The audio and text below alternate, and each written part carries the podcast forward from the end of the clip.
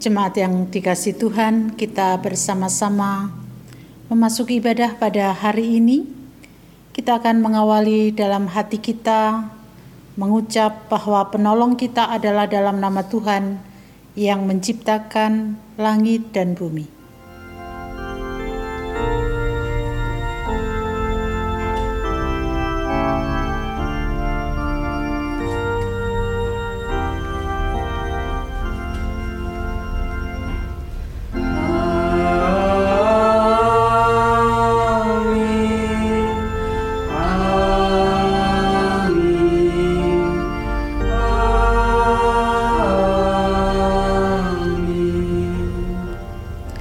Kasih karunia dan damai sejahtera dari Allah Bapa kita dan dari Tuhan Yesus Kristus menyertai saudara sekalian. Dan menyertai saudara juga. Nats pembimbing diambil dari 1 Yohanes pasal 4 ayat 8. Barang siapa tidak mengasihi, ia tidak mengenal Allah, sebab Allah adalah kasih. Kita bersama memuliakan namanya, melalui Kidung Jemaat 5 bait 1 dan 4 Tuhan Allah namamu.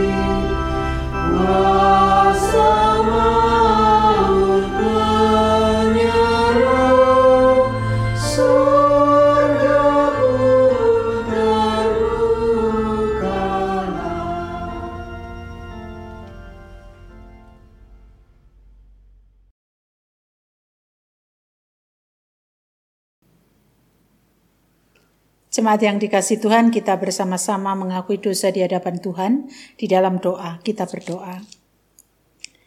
Tuhan Allah kami yang di surga, kami datang kepadamu untuk mengakui segala dosa dan kekurangan kami atas tindakan kami, tutur kata kami, dan juga pikiran kami.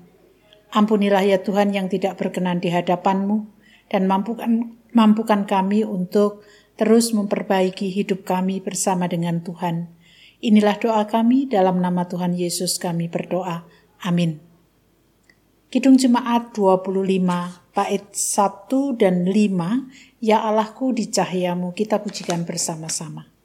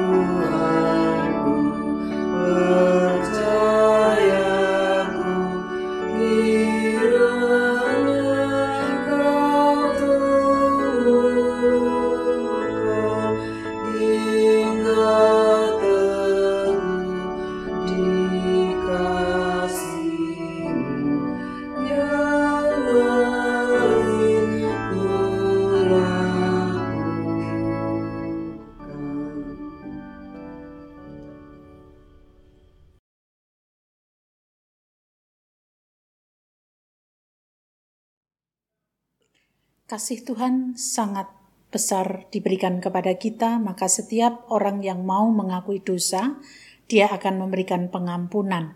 Sebagaimana dinyatakan dalam berita anugerah kepada kita, 1 Yohanes 4 ayat 16, kita telah mengenal dan telah percaya akan kasih Allah kepada kita.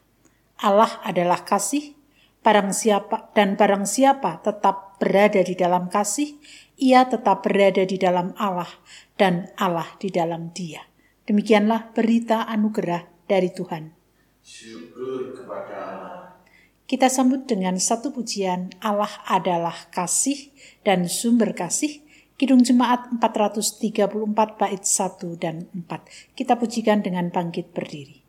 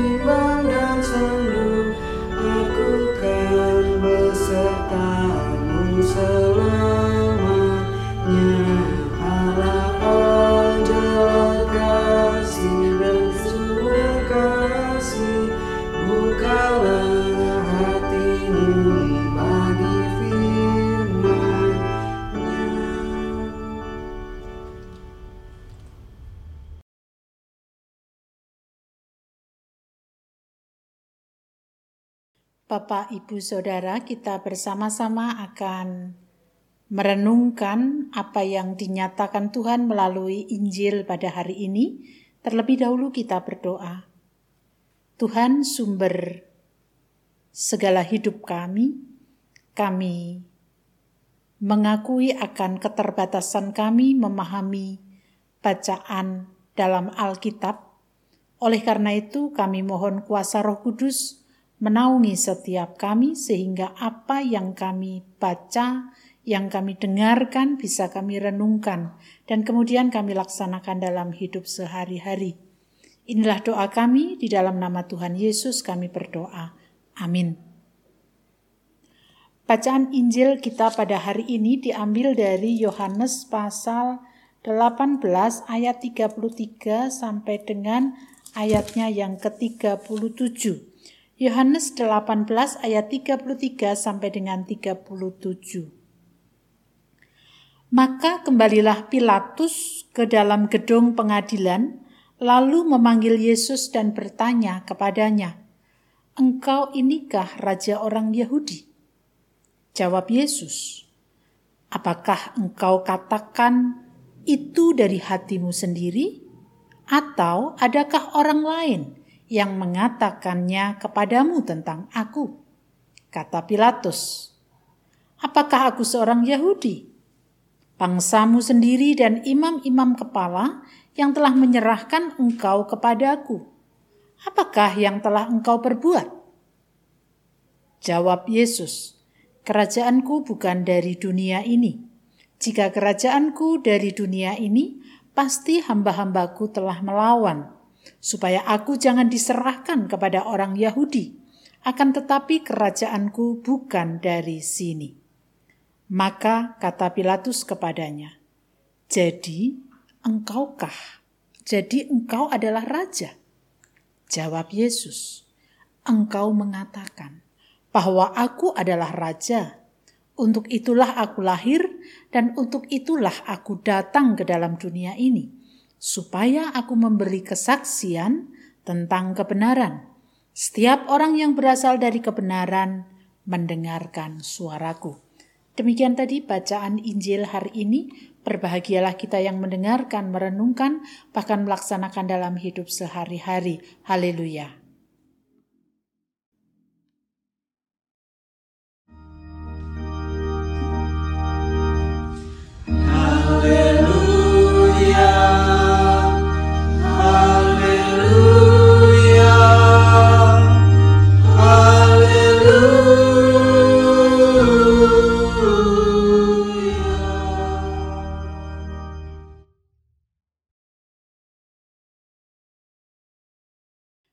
Ibu, Saudara yang dikasih Tuhan, setiap orang pasti ingin bahagia. Tetapi konsep kebahagiaan itu satu dengan yang lainnya berbeda-beda. Ada satu konsep kebahagiaan menurut seorang filsuf Aristoteles.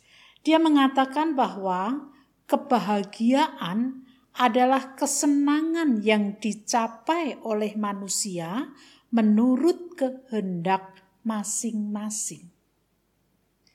Nah, untuk mencapai kebahagiaan tersebut, salah satu yang dilakukan orang adalah hidup di dalam cinta.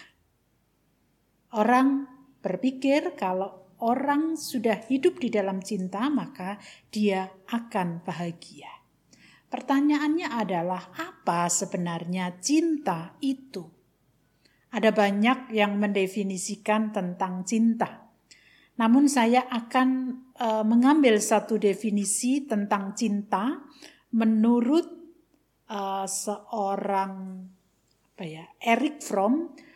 Uh, dia banyak dia banyak menulis buku tentang masyarakat juga tentang psikologi juga Nah, dia mengatakan bahwa cinta berarti berkomitmen pada diri sendiri tanpa jaminan.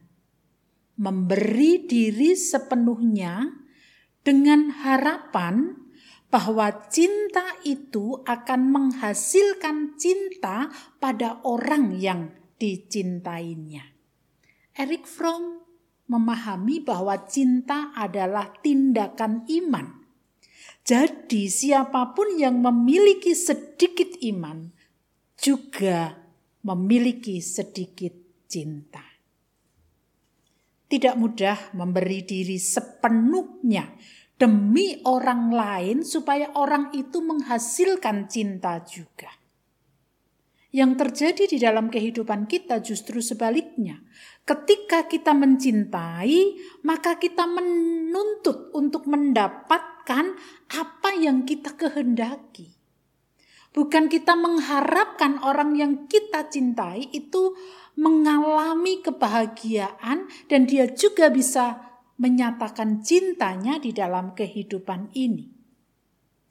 Walau tidak mudah dan tidak mungkin sempurna ketika kita ingin menyatakan cinta tetapi sebagai pengikut Yesus kita harus belajar untuk mencintai sebagaimana yang telah dia ajarkan. Sulit. Tetapi Injil hari ini mengingatkan kepada kita agar kita memiliki cinta yang tidak menuntut. Bapak Ibu Saudara yang dikasih Tuhan, kisah dalam bacaan ini adalah sebuah kisah yang menceritakan tentang pengadilan Yesus di hadapan Pontius Pilatus. Kisah ini juga sebenarnya merupakan sebuah drama. Drama untuk kepentingan politik. Mengapa saya katakan ini sebuah drama untuk kepentingan politik? Oleh sebab Pak Pilatus jika mau berkata jujur sebenarnya dia tidak mendapati kesalahan sedikit pun di dalam diri Yesus. Namun Pilatus harus melakukan pengadilan kepada Yesus karena banyak orang menghendaki hal itu. Dialog dalam pengadilan Yesus memberikan gambaran kepada kita bahwa Pilatus memang tidak menemui kesalahan pada diri Yesus. Bahkan ketika Pilatus bertanya tentang Yesus, "Apakah engkau sebagai raja?"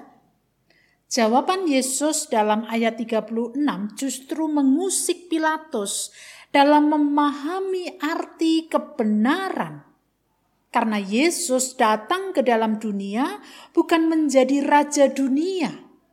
Kalau menjadi raja dunia, maka ketika dia diserahkan kepada hakim yang mengadilinya, maka orang-orang itu tidak akan mungkin menyerahkan kalau itu raja dunia. Tetapi karena dia bukan raja dunia, orang-orang banyak menyerahkan kepada Pilatus untuk diadili walaupun tidak ditemukan satu kesalahan pun. Dan di dalam kondisi tertekan seperti itu Yesus tetap menjadi saksi kebenaran. Tentu tidak mudah dalam kondisi yang seperti itu.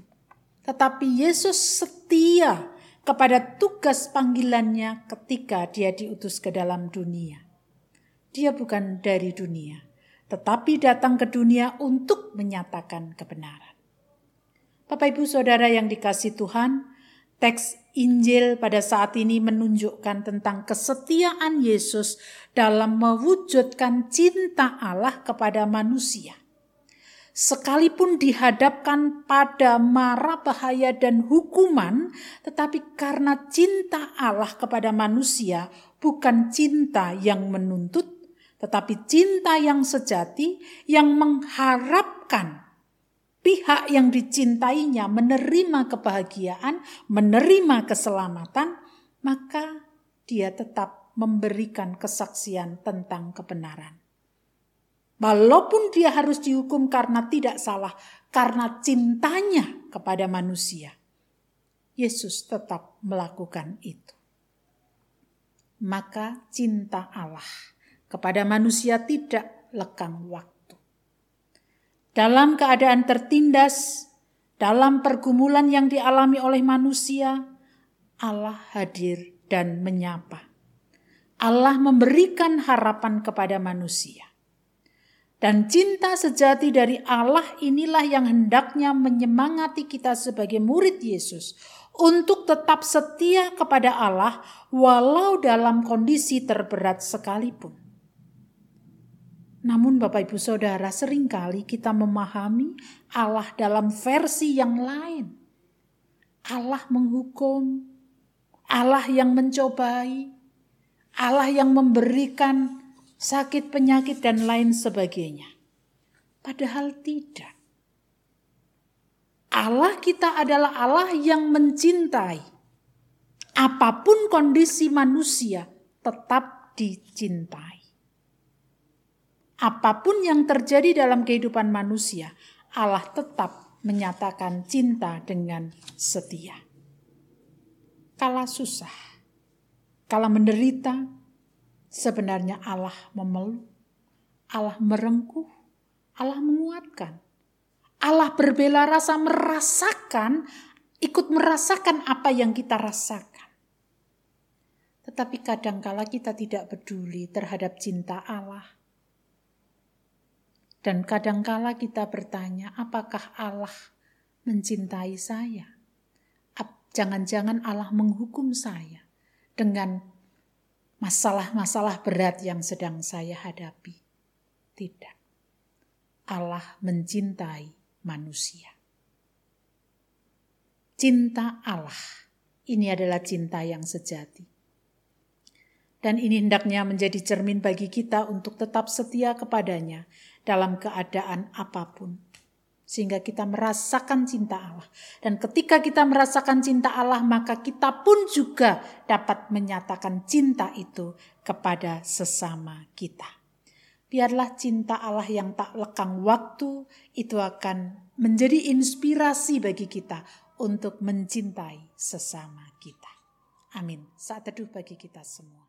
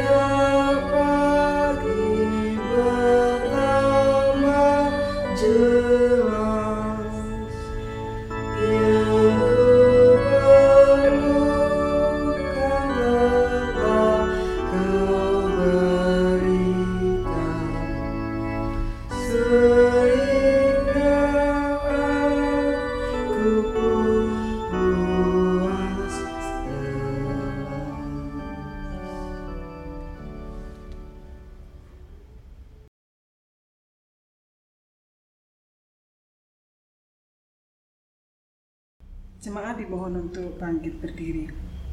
Dengan meletakkan tangan kanan di dada sebelah kiri, marilah kita mengikrarkan pengakuan iman kita bersama dengan umat Allah pada masa lalu, masa kini, dan masa depan menurut pengakuan iman rasuli. Aku percaya kepada Allah Bapa yang Maha Kuasa, kali langit dan bumi, dan kepada Yesus Kristus, anaknya yang tunggal Tuhan kita, yang dikandung daripada Roh Kudus, lahir dari anak darah Maria, yang menderita di bawah pemerintahan Pontius Pilatus, disalibkan, mati dan dikuburkan, turun ke dalam kerajaan maut. Pada hari yang ketiga, bangkit pula dari antara orang mati, naik surga, duduk di sebelah kanan Allah, Bapa yang Maha Kuasa, dan akan datang dari sana untuk menghakimi orang yang hidup dan yang mati. Aku percaya kepada Roh Kudus, gereja yang kudus dan am, persekutuan orang kudus, pengampunan dosa, kebangkitan daging, dan hidup yang kekal. Jemaat dipersilahkan untuk duduk kembali.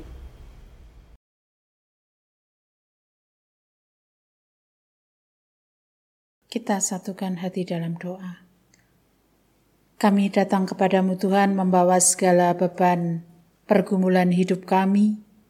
Kiranya Tuhan mendengarkan apa yang menjadi harapan dan doa kami. Secara khusus kami hendak membawa pergumulan kehidupan bangsa dan negara ini dalam menghadapi pandemi yang saat ini juga belum selesai.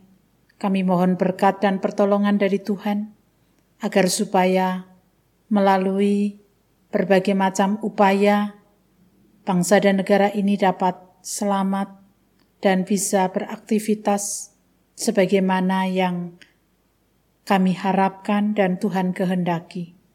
Pemimpin bangsa dan negara kami berikanlah kemampuan kepada mereka untuk mengelola segala apa yang ada demi kesejahteraan masyarakat, sehingga walaupun dalam kondisi yang sulit, tetapi masyarakat dapat tetap menjalani hidup dan kami juga berdoa untuk keberadaan gerejamu. Tuhan memberkati dalam gerejamu melaksanakan upaya untuk menjalani tugas dan tanggung jawab. Secara khusus jemaat Philadelphia yang pada bulan Desember akan berulang tahun yang ke-9, berkatmu senantiasa kami mohon, dan rasa syukur kami biarlah kami wujud nyatakan dalam cinta kami kepada sesama, sebagaimana Tuhan sudah mencintai kami dengan tidak lekang waktu. Ada begitu banyak berkat yang sudah boleh kami terima, dan biarlah itu juga bukan hanya untuk kami, tetapi juga bisa kami wujud nyatakan dalam cinta kami kepada sesama. Berkatilah apa yang hendak kami nyatakan kepada Tuhan dalam syukur kami. Sembilan tahun Jemaat Philadelphia. Kami juga berdoa untuk anggota gereja Jemaat Philadelphia, Tuhan memberkati yang sedang sakit dan berjuang untuk mendapatkan pemulihan kesehatan, Tuhan kiranya menjamah dengan tangan kasih Tuhan agar saudara-saudara kami mendapatkan kekuatan oleh karena rengkuhan kasih Tuhan. Keluarga yang harus merawat, Tuhan pun juga menjaga dan memberikan kesehatan kepada mereka. Kami berdoa untuk Febri dalam perjuangan menghadapi hidup yang tidak mudah, emosional yang sering kali meledak-ledak kiranya kuasa Roh Kudus yang akan menolongnya supaya tetap dapat mengendalikan diri dan juga sehat, dapat menjalani hidup bersama dengan keluarga dalam sukacita yang Tuhan anugerahkan. Kami juga berdoa untuk anak-anak kami dalam masa-masa persiapan untuk ujian tengah semester. Tuhan menolong mereka mempersiapkan dengan baik sehingga mereka dapat mengikuti proses pendidikan dengan baik dan dengan pendampingan orang tua, mereka senantiasa dapat menjalani hidup dengan sukacita. Kami menyerahkan pergumulan kami apa pun itu bentuknya, ekonomi, relasi, dan juga hal-hal yang tidak bisa kami sebutkan. Kiranya Tuhan menguatkan, melalui pergumulan itu kami melihat bahwa di balik pergumulan itu Tuhan sedang bekerja menyatakan kebaikan bagi kami. Inilah doa kami, kesempurnaan doa ini kami serahkan di dalam nama Tuhan kami Yesus Kristus yang telah mengajarkan kepada kami doa Bapa kami.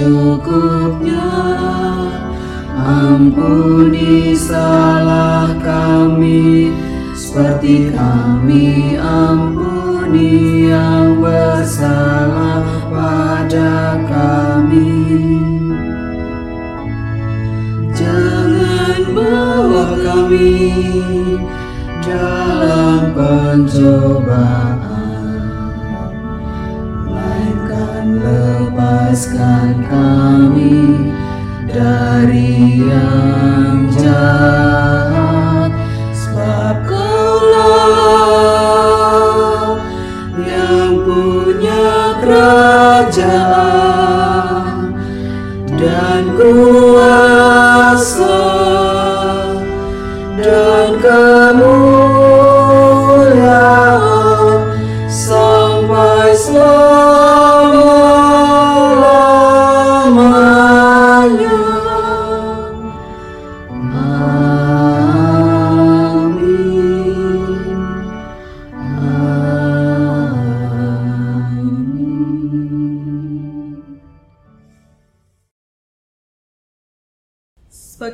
rasa syukur atas pemeliharaan Tuhan dalam kehidupan kita, marilah kita bersama-sama untuk mempersembahkan persembahan kita kepada Tuhan.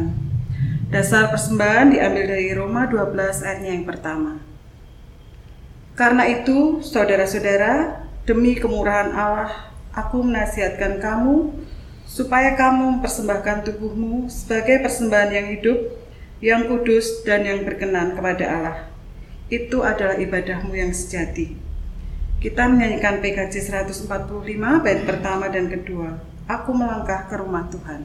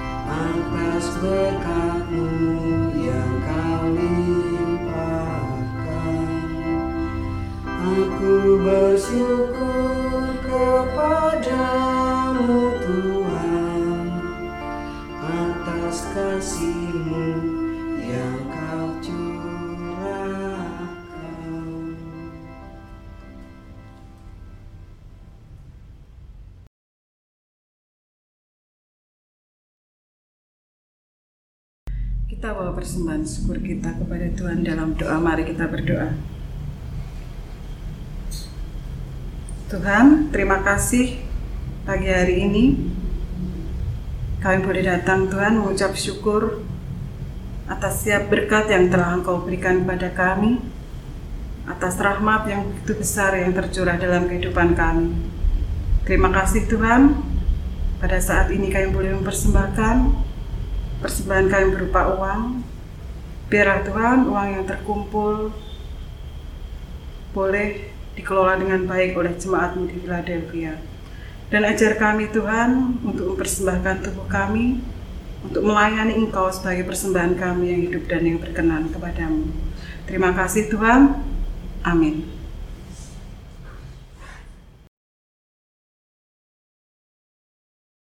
Cinta Allah kepada manusia tak lekang waktu. Mari kita bersama-sama menghayati kalimat tersebut supaya kita dapat menanggapi cinta Allah yang sejati. Kita bersama-sama menyanyikan PKJ 273 bait 1 dan 3 kita pujikan dengan bangkit berdiri.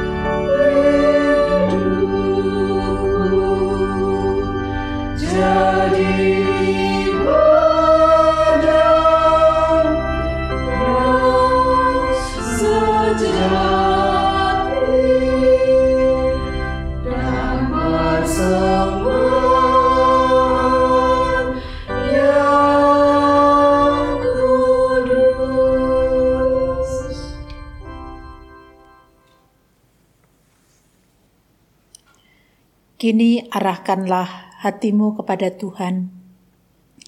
Kita akhiri ibadah di rumah kita masing-masing dengan sukacita. Kita lanjutkan hidup kita dan terus berkarya bagi Tuhan. Kita terima berkatnya.